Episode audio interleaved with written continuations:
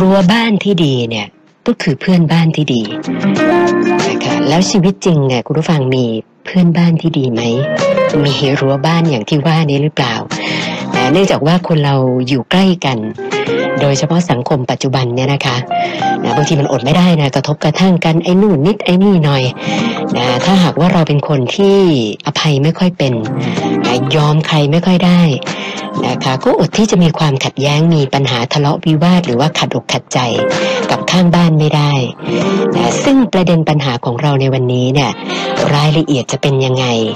สัญญาณจากท่านรองโฆษกสารปกครอง คุณประวิทย์บุญเทียม ตุลาการหัวหน้าคณะศาลปกครองสูงสุดมาแล้ว เดี๋ยวให้ท่านเล่าให้ฟังนะคะ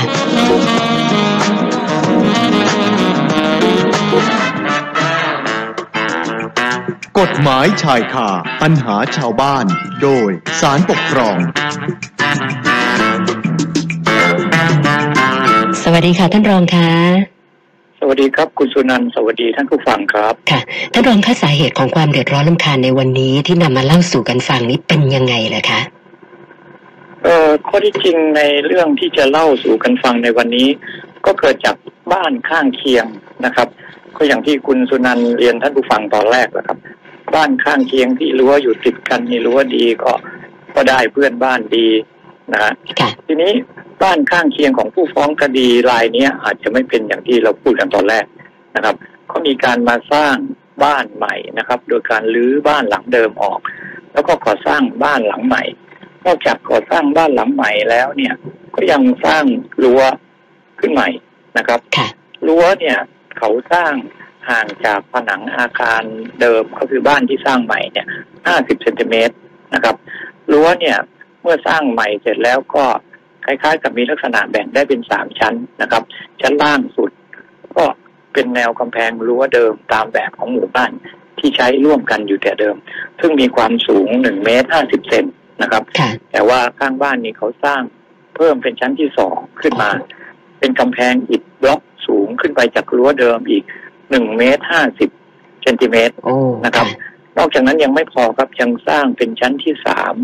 เป็นกำแพงนะครับทำค่ะจากแผ่นไม้ แล้วก็แผ่นยิปซัมบอร์ดสูงขึ้นมาอีก 80 เซนติเมตรครับโอ้โหนะคะ หลายท่านอาจจะสงสัยอยู่เหมือนกันนะคะ ว่าเอ๊ะทำไมรั้วบ้านก็ต้องสูงขนาดนั้นเบ็ดเสร็จแล้วรวมความสูงนี่ก็คือสามเมตรแปดสิบนะคะ ก็ต้องถือว่าสูงมากทีเดียวนะคะ อย่างนี้บ้านข้างเคียงอาจจะเกิดความรู้สึกอึดอัดได้เหมือนกันนะคะ ท่านรอง ใช่ครับรั้วบ้านสามอ่าสามเมตรแปดสิบเกือบสี่เมตรนี่ดู ไม่ปกติแน่นอนอืมนะครับค่ะทีนี้ทีนี้อ่าผู้ฟ้องคดีรายนี้ซึ่งเราสมมุติว่าชื่อนางส้ม ก็เห็นว่าการสร้างรั้วในลักษณะนี้อะเป็นการบดบังทัศนียภาพบังอ่าแสงนะครับค่ะลมบังหมดเลยใช่ไหมพอนะครับค่ะทำให้เสื่อมเสียสุขภาพ แล้วก็เข้าข่ายเป็นเหตุลำคาญตามกฎหมาย จึงมาร้องเรียนต่อผู้อำนวยการเขต นะครับ ซึ่งเป็นผู้ถูกฟ้องคดีรายนี้แหละครับ ทีนี้อยากจะเรียนคุณสุนันท์แล้วก็ท่านผู้ฟังเพิ่มเติมว่า เกี่ยวกับการก่อสร้างการเดือดร้อนลำคาญเนี่ยมันมีกฎหมายอยู่สองฉบับนะครับเอาง่ายๆฉบับแรกก็คือพรบควบคุมอาคารนะครับ ซึ่งถ้าสร้างผิดพรบควบคุมอาคารเนี่ยก็ผิดกฎหมายกฎหมายอีกฉบับหนึ่งก็คือพรบการสาธารณสุขนะครับค่ะถ้าหากว่าสร้างแม้จะถูกพรบควบคุมอาคารแล้วแต่ การสร้างแล้วทำให้เกิดเหตุทำให้คนอื่นเดือดร้อน ก็เข้าเขตเข้าข่ายพรบการสาธารณสุขที่เจ้าหน้าที่สามารถยับยั้งได้ครับ แต่กรณีเรื่องนี้เนี่ยอ่า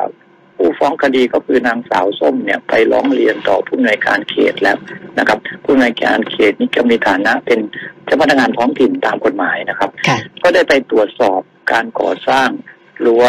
เรื่องนี้นะครับ ซึ่ง ผู้ในการเขตก็ทำหน้าที่ข้าราชการที่ดีนะครับ เข้าไปไกลเกลี่ยปณีประนอมเจรจากับทั้งฝ่ายนางสาวส้มแล้วก็เพื่อนบ้าน แล้วก็ไปตรวจสภาพบริเวณนั้นวัดระดับความเข้มของแสงสว่างนะครับ แล้วก็ทิศทางลมต่างๆ แล้วก็ช่วยเจรจาให้ให้เออข้างบ้านซึ่งเป็นผู้ถูกร้องเรียนเนี่ย ช่วยลดความสูงของรั้วให้ให้ลงมาเท่ากับรั้ว ด้านอื่นๆครับ ค่ะ แล้วไม่ทราบผลเป็นยังไงคะเจ้าของบ้านยอม ยอมทำรั้วให้เตี้ยลงมาหน่อยไหมคะ คือเรื่องนี้ถ้าเจ้าของบ้านยินยอมอย่างพี่ว่าเนี่ยก็คงไม่ไปถึงศาลนะครับค่ะแต่เรื่องนี้ไม่เป็นอย่างนั้นครับ หลังจากผู้ในวยการเขตได้เข้าไปตรวจสอบแล้ว ก็ปรากฏว่าผู้ในวยการเขตแจ้งผลการพิจารณาให้นางสาวส้มทราบว่า การเจรจาเนี่ยไม่เป็นผลนะครับ แล้วก็จากการตรวจสอบเนี่ย ผู้ในวยการเขตก็เห็นว่าการก่อสร้างรั้วพิพาทไม่ถึงกับเป็นเหตุให้เสื่อมเสียอาจเป็นอันตรายต่อสุขภาพนะครับค่ะไม่เข้าข่ายเดือดร้อนลำคาญตามพรบการสาธารณสุขนะครับค่ะแล้วก็รั้วที่กั้นแนวเขตที่ดินระหว่างบุคคลนั้นน่ะไม่ใช่ไม่ถือเป็นเอ่ออาคารที่ต้องขออนุญาตก่อสร้างนะครับผู้ในวยการเขตซึ่งเป็นเจ้าหน้าที่ท้องถิ่นเนี่ยจึงไม่มีอำนาจสั่งให้รื้อถอน รั้วพิพาทได้ แต่เป็นเรื่องที่ผู้ฟ้องคดีก็คือนางสาวส้มเนี่ย ต้องไปฟ้องร้องดำเนินการตามกฎหมายนะครับเอ่อกับเจ้าของบ้านนั้นนะครับค่ะซึ่งกรณีรายละเอียดของเรื่องนี้เนี่ย ผลปรากฏว่าอย่างนี้ครับคุณสุนันท์ว่า จากการที่ผู้ในวยการเขตเข้าไปตรวจสอบนะครับเขาเข้าไปตรวจสอบตามหลักการสาธารณสุขนะครับค่ะว่าแสงเป็นยังไงรั้วสูงตั้งเกือบสี่เมตร เนี่ยอืมมีผลทำให้ แสงสว่างเข้ามาน้อยกว่าปกติไหม จากการตรวจสอบนะครับเขาก็ใช้หลักวิชาการเหมือนกันครับว่า ไปวัดความเข้มของแสงสว่างแล้ว ก็เห็นว่าแสงสว่างยังเข้ามาได้ครับค่ะเข้ามาว่าความเข้มของแสงสว่างเนี่ย มีมากพอสมควรนะครับ มากกว่าความเข้มของแสงสว่างที่ใช้ในงานอ่าโรงงานของตามประกาศกระทรวงมหาดไทยโอ้เพราะฉะนั้นประเด็นนี้เนี่ย ทางผู้ในวยการเขตจึงเห็นว่าไม่ทำให้ถึงกับเดือดร้อนรำคาญนะครับ อีกอีกประเด็นหนึ่งก็คือลมพัดนะครับค่ะจากการตรวจสอบของผู้ในวยการเขตก็ปรากฏว่ารั้วสูงเกือบสี่เมตรก็จริง แต่ว่าไม่ถึงกับปิดกั้นลมซะทีเดียวนะครับ ลมก็ยังพัดผ่านได้ใช่ด้วยเหตุนี้นะครับ ทางผู้ในวยการเขตถึงได้แจ้งผลการตรวจสอบกับนางสาวส้มว่า ถือว่าไม่เข้าเขตเดือด ไม่เข้าเหตุเดือดร้อนลำคาญ ค่ะตามกฎหมายที่จะสั่งให้ระงับการดำเนินการนะครับ นอกจากนี้รั้วเนี่ย เฉพาะรั้วที่กั้นระหว่างที่ดินนะครับ ไม่ใช่รั้วที่กั้นระหว่างที่ดินกับทางสาธารณะรั้วกั้นระหว่างที่ดินเนี่ย ไม่ถือเป็นอาคารที่ต้องขออนุญาตเพราะงั้นไปตรวจสอบเขาไม่ได้เลยเขาจะสร้างสูงเท่าไหร่เท่าไหร่ค่ะถ้าไม่พังก็ก็ก็ไม่ผิดกฎหมายพูดง่ายๆ นะครับอย่างนั้นเพราะฉะนั้น เพราะฉะนั้นก็เลยแจ้งผลแบบนี้ไปยังนางสาวส้ม แต่นางสาวส้มซึ่งเป็นผู้ฟ้องคดีรายนี้ไม่เห็นด้วยครับค่ะบอกว่าการที่วินิจฉัยว่าไม่เป็นเหตุเดือดร้อนลำคาญเนี่ย เป็นการใช้ดุลพินิจไม่ชอบนะครับอ่าการดำเนินการตรวจสอบไม่เป็นไปตามหลักวิชาการ จึงนำคดีนี้มาฟ้องต่อศาลปกครองครับ ขอให้ศาลมีคำพิพากษา ให้ผู้อำนวยการเขต ซึ่งเป็นผู้ถูกฟ้องคดี ซึ่งเป็นเจ้าพนักงานท้องถิ่นเนี่ย ดำเนินการตามอำนาจหน้าที่โดยการสั่งการให้เจ้าของอาคารเจ้าของรั้วนั้นน่ะหรือนะครับ ให้รั้วมีความสูงไม่เกินสองเมตรสิบเซนค่ะจากพื้นดินนะครับอัค่ะนนี้ก็มาฟ้องผู้ในวยการเขตในกรณีละเลยต่อหน้าที่ครับคุณสุนันท์ค่ะ อย่างนี้ต้องรบกวนท่านรองให้ความรู้กันหน่อยนะคะ ว่า เอ๊ะ กฎหมายกำหนดเรื่องการกระทำเอาไว้ยังไงบ้างคะที่ถือว่าจะเข้าข่ายเป็นเหตุเดือดร้อนรำคาญนะคะ เหตุเดือดร้อนลำคาญที่บัญญัติไว้ในพระราชบัญญัติสาธารณสุขครับ ได้กำหนดเหตุที่จะเดือดร้อนลำคาญไว้หลายประการนะครับ อย่างเช่นทำแหล่งน้ำไม่ถูกสุขลักษณะมีกลิ่นเหม็นนะครับ มีการเพาะเชื้อโรคพาหะนำโรคนะครับ เป็นที่อยู่ของสัตว์ต่างๆ หรือการเลี้ยงสัตว์มากจนเกินสมจำนวนสมควรนะครับ หรือว่า สร้างอาคารที่เป็นที่อยู่ของคนหรือสัตว์ แล้วไม่มีการระบายอากาศระบายน้ำนะครับ อีกประการหนึ่งก็คือกระทำการใด ๆ อันเป็นเหตุให้เกิดกลิ่น แสงรังสี เสียงความร้อน สิ่งมีพิษ หรือกรณีอื่นใดจนเสื่อมหรืออาจเป็นอันตรายต่อสุขภาพนะครับ เหตุที่เราเอามาพิจารณากันในเรื่องวันนี้ก็คือเหตุเรื่องนี้แหละครับ ว่าค่ะกระทำการใด ๆ อันเป็นเหตุให้เสื่อม หรืออาจเป็นอันตรายต่อสุขภาพ ซึ่งก็หมายความว่าการสร้างรั้วนี้ ถ้าหากว่าดำเนินการแล้วเนี่ย มีผลถึงขนาดทำให้เสื่อมเสียเป็นอันตรายต่อสุขภาพ อย่างเช่น ลมพัดไม่ผ่านเลย ไม่เข้าเลย หรือว่ามืดตื้อเลยทำให้เพื่อนบ้านเนี่ยถูกบังแสงไปหมด อันนี้ก็อาจจะถือว่าเป็นเหตุทำให้เสื่อมเสียหรือว่าอันตรายต่อสุขภาพ ซึ่ง เจ้ามันต้องถิ่นมีอำนาจสั่งให้ระงับการดำเนินการได้ตามพระราชบัญญัติการสาธารณสุขครับค่ะเพราะฉะนั้นเรื่องนี้เนี่ยประเด็นที่เมื่อมีคดีมาสู่ศาลศาลก็ต้องวินิจฉัยนะครับว่าการสร้างรั้วเนี่ยถึงขนาดเป็นอันตรายต่อสุขภาพตามพระราชบัญญัติการสาธารณสุขหรือไม่นะครับ เรื่องนี้ศาลปกครองสูงสุดก็วินิจฉัยนะครับ ว่าเมื่อพิจารณาจากผังของตัวบ้านทั้งสองหลังนะครับ ภาพถ่ายนะครับ แล้วก็ข้อเท็จจริงในคดีแล้วศาลก็เห็นว่ามองจากหน้าต่างบ้านของผู้ฟ้องคดีชั้นบนออกไปนะครับทางถนนหน้าบ้านเนี่ย ปรากฏว่ารั้วชั้นบนของข้างบ้านเนี่ย ได้บดบังการมองเห็นบริเวณถนนหน้าบ้านนะครับ ไม่สามารถมองเห็นความเคลื่อนไหวต่างๆได้ แต่เมื่อข้อเที่จริงปรากฏว่าแสงยังเข้าได้ แล้วก็ลมยังพัดผ่านได้ พอสมควรศาลก็เห็นว่าเหตุเพียงเท่านี้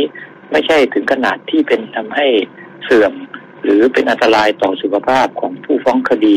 หรือผู้ที่อยู่อาศัยในบ้านของผู้ฟ้องคดี อันเข้าข่ายเป็นเหตุลำคาญตามพระราชบัญญัติการสาธารณสุขนะครับค่ะศาลก็เลยวินิจฉัยว่าการที่ผู้ในวยการเขตได้แจ้งผลแก่ผู้ฟ้องคดีว่าไม่สามารถสั่งให้มีการ หรือถอนรั้วพิพาทให้เหลือเพียงสองเมตรสิบเซนตามที่ผู้ฟ้องคดีร้องขอได้เนี่ย ไม่เป็นการละเลยต่อหน้าที่ตามที่กฎหมายกำหนดให้ต้องปฏิบัติครับค่ะท่านรองคะถ้าถ้าคิดอีกมุมหนึ่งนะคะ คือคนปกติธรรมดาเนี่ยมันไม่น่าจะสร้างรั้วกันสูงแบบว่าเกือบสี่เมตรขนาดนั้นนะนะคะ ถ้าเป็นอีกลักษณะหนึ่งก็คืออาจจะกันแกล้งกันแบบเนี้ยนะแล้วเราจะสามารถแก้ปัญหานี้ได้ยังไงอะคะ ครับอย่างที่เรียนคุณชนันท์แล้วก็ท่านผู้ฟังไว้ตอนต้นว่ารั้วขนาดนี้ไม่ปกติแน่ๆนะครับ ซึ่งหากเอ่อก็สันนิษฐานไว้ก่อนว่าคงจะมีปัญหาบางประการกันนะครับค่ะถึงสร้างรั้วด้านของผู้ฟ้องคดีสูงขนาดนี้นะครับ แต่กรณีที่เรากำลังพูดคุยกันเป็นเรื่องที่ฟ้องว่าเจ้าหน้าที่นะครับ เจ้าหน้าที่จังหวัดท้องถิ่นละเลยไหมซึ่งการจะวินิจฉัยว่าเจ้าหน้าที่เขาละเลยต่อหน้าที่ไหมก็ต้องเอากฎหมายเข้ามาจับนะครับค่ะเมื่อ เมื่อไม่เข้าข้อกฎหมายที่เจ้าหน้าที่เขาจะสั่งให้รื้อได้ ก็ต้องมองว่าไม่ละเลยต่อหน้าที่นะครับค่ะแต่ไม่ตัดสิทธิ์ทางนางสาวส้ม หรือผู้ฟ้องคดีรายนี้นะครับ ที่จะไปฟ้องต่อเจ้าของบ้านหลังนั้นเลยนะครับค่ะว่าการกระทำนั้นเนี่ยแม้เจ้าพนักงานจะไม่สามารถสั่งให้รื้อได้ แต่ถ้าหากว่านางสาวส้มเขาพิสูจน์ได้ว่า เป็นการกลันแกล้งเนื่องจากมีสาเหตุมาจากเรื่องนู้นเรื่องนี้ นะครับ อาจจะพิสูจน์ว่ารั้วสี่ด้านเนี่ย สร้างสูงเกือบสี่เมตรอยู่ด้านเดียวนะครับ ด้านอื่นเนี่ยโล่งหมดเลยนะครับค่ะต้องมีเหตุพิเศษอะไรบางอย่างใช่ไหมนะครับค่ะหรือว่าผลของการกระทำอันนั้นแม้จะไม่เข้าเขตไม่เข้าข่ายที่ผู้ในวยการเขตจะสั่งให้รื้อได้ แต่ว่าทำให้เกิดความเสียหายอย่างอื่น ๆ แก่ทางนางสาวส้มนะครับ ก็มีสิทธิ์ที่จะ ฟ้องดำเนินคดีกับเจ้าของบ้านหลังนั้นได้ครับ คุณสุนันท์ครับค่ะถ้าลองคะเรื่องของคนบ้านอยู่ใกล้ ๆ กันบ้านใกล้เรือนเคียงเนี่ยนะคะ โอกาสที่จะขัดแย้งมีกระทบกระทั่งอะไรกันนี้ มีอยู่ตลอดเวลานะคะ จากกรณีตัวอย่างของเราในวันนี้เนี่ยท่านลองอยากจะฝากอะไรเพิ่มเติมสักหน่อยไหมคะ ครับก็จะเห็นได้ว่าเมื่อเป็นคดีต่อศาลแล้วนะฮะศาลก็ต้องตัดสินตามกฎหมายนะครับ ซึ่งก็คงต้องมีผู้ที่พอใจแล้วก็อีกฝ่ายหนึ่ง ก็ต้องไม่พอใจแน่ ๆนะครับค่ะแล้วก็ต้องใช้เวลานานนะครับ ต้องเสียเวลาต้องเตรียมพยานหลักฐาน อาจจะต้องเสียค่าใช้จ่ายในบางประการด้วยนะครับ เพราะฉะนั้นกรณีที่เอ่อเกิดเหตุอย่างนี้เนี่ยทางที่ดีแล้วนะครับเอ่อเพื่อนบ้านที่มีบ้านอยู่ชิดติดกันบ้านใกล้เรือนเคียงกันนะครับ แม้จะมีสิทธิเสรีภาพในการดำเนินการต่างๆได้ ก็ควรจะต้อง นะครับไตรตรองนะครับ การใช้สิทธิ์ว่าจะไปส่งผลกระทบต่อสิทธิ์ของผู้อื่นสร้างความเดือดร้อนลำคาญ โดยเกินสมควรหรือไม่นะครับ ซึ่งเรื่องที่เราเล่าสู่กันฟังในวันนี้ แม้จะไม่เข้าข้อกฎหมายที่เจ้าหน้าที่ของรัฐจะมาสั่งให้รื้อนะครับ แต่เจ้าของบ้านรายนี้ก็อาจจะไม่พ้นความเดือดร้อนนะครับ อาจจะต้องถูกฟ้องร้องโดยตรงนะครับ อาจจะฟ้องร้องถูกฟ้องร้องโดยตรง แล้วก็แน่นอนครับ ความสุขนะครับ การมีเพื่อนบ้านที่ดีก็คงต้องเสียไปนะครับค่ะเพราะฉะนั้นในความเห็นของผมแล้วก็ซึ่งก็อาจจะเอ่อรวมถึงคุณสุนันท์แล้วก็ท่านผู้ฟังด้วย การอยู่ร่วมกันแบบถ้อยทีถ้อยอาศัยคิดถึงใจเขาใจเราเนี่ย ก็ย่อมทำให้เราทุกคนทุกฝ่ายมีความสุข แล้วก็ทำให้บ้านของเราหน้าอยู่สังคมของเรามีความสุขหน้าอยู่ยิ่งขึ้นนะครับ มีคุณผู้ฟังชื่อคุณสุวัฒนาค่ะท่านรองฟังอยู่ ก็ส่งคำถามเข้ามาบอกว่าเอ่อกรณีที่เราหยิบมาคุยกันในวันนี้เนี่ยนะคะนะเขาบอกว่าเอ่อเขาคิดไปอีกอย่างหนึ่งก็คือสมมุติว่าเจ้าของบ้านเนี่ยอาจจะไปเกี่ยวข้องกับเรื่องของการค้ายาเสพติด เกี่ยวกับเรื่องผิดกฎหมายอะไรต่างๆ ก็เลยต้องทำรั้วสูงขนาดนั้นเนี่ยนะคะ ถามว่าถ้าเป็นอย่างนั้นเนี่ยเราควรจะไปแจ้งหน่วยงานไหนเข้ามาตรวจสอบดีอะคะกับอันนั้นก็แล้วแต่ว่าไปเห็นเขาทำอะไรอะนะครับค่ะ อย่างเช่นทำผิดกฎหมายชัดๆเลย มียาเสพติดหรือว่าซ่องสุมมีอาวุธนะก็แน่นอนต้องไปแจ้งเจ้าที่ตำรวจแน่นอนนะครับ แต่ว่าถ้าถึงขนาดว่า แม้ทำบ้านรั้วสูง เขตเขาสั่งให้รื้อไม่ได้นะครับค่ะแต่ปรากฏว่าเอ่อหลังจากสร้างบ้านเสร็จแล้วนะครับ ก็เปิดเป็นร้านอาหารนะเอ่อหรือว่าเอ่อมีพักพวกเพื่อนฝูงมา นั่งดื่มสุรากันทุกวันส่งเสียงดังลำคาญอันนั้นก็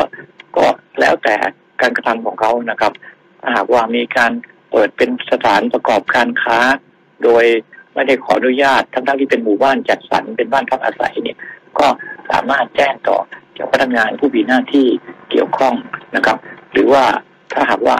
มีการกระทำก่อความเดือดร้อนลำคาญประการอื่น ก็สามารถแจ้งผู้ในวยการเขตหรือ เจ้าพนักงานที่เกี่ยวข้องได้ ซึ่งไม่ใช่ว่าสร้างรั้วได้แล้วจะทำอย่างอื่นได้นะครับ ก็ต้องแล้วแต่การกระทำของเขาหลังจากนั้นครับคุณสุนันท์ค่ะ ก็คือติดตามตอนต่อไปถ้าสร้างปัญหาความเดือดร้อนนี่ก็ เราก็ยังมีสิทธิ์ที่จะเรียกร้องความเป็นธรรมได้ต่อไปอย่างนั้นใช่ไหมคะใช่ครับนะคะวันนี้ต้องขอบพระคุณท่านรองโฆษกสารปกครองนะคะ คุณประวิทย์บุญเทียม สละเวลามาพูดคุยให้ความรู้กับพวกเรานะคะ ขอบพระคุณมากค่ะท่านรองค่ะ ครับขอบคุณสวัสดีครับ สวัสดีค่ะ กฎหมายชายคาปัญหาชาวบ้าน โดยสารปกครอง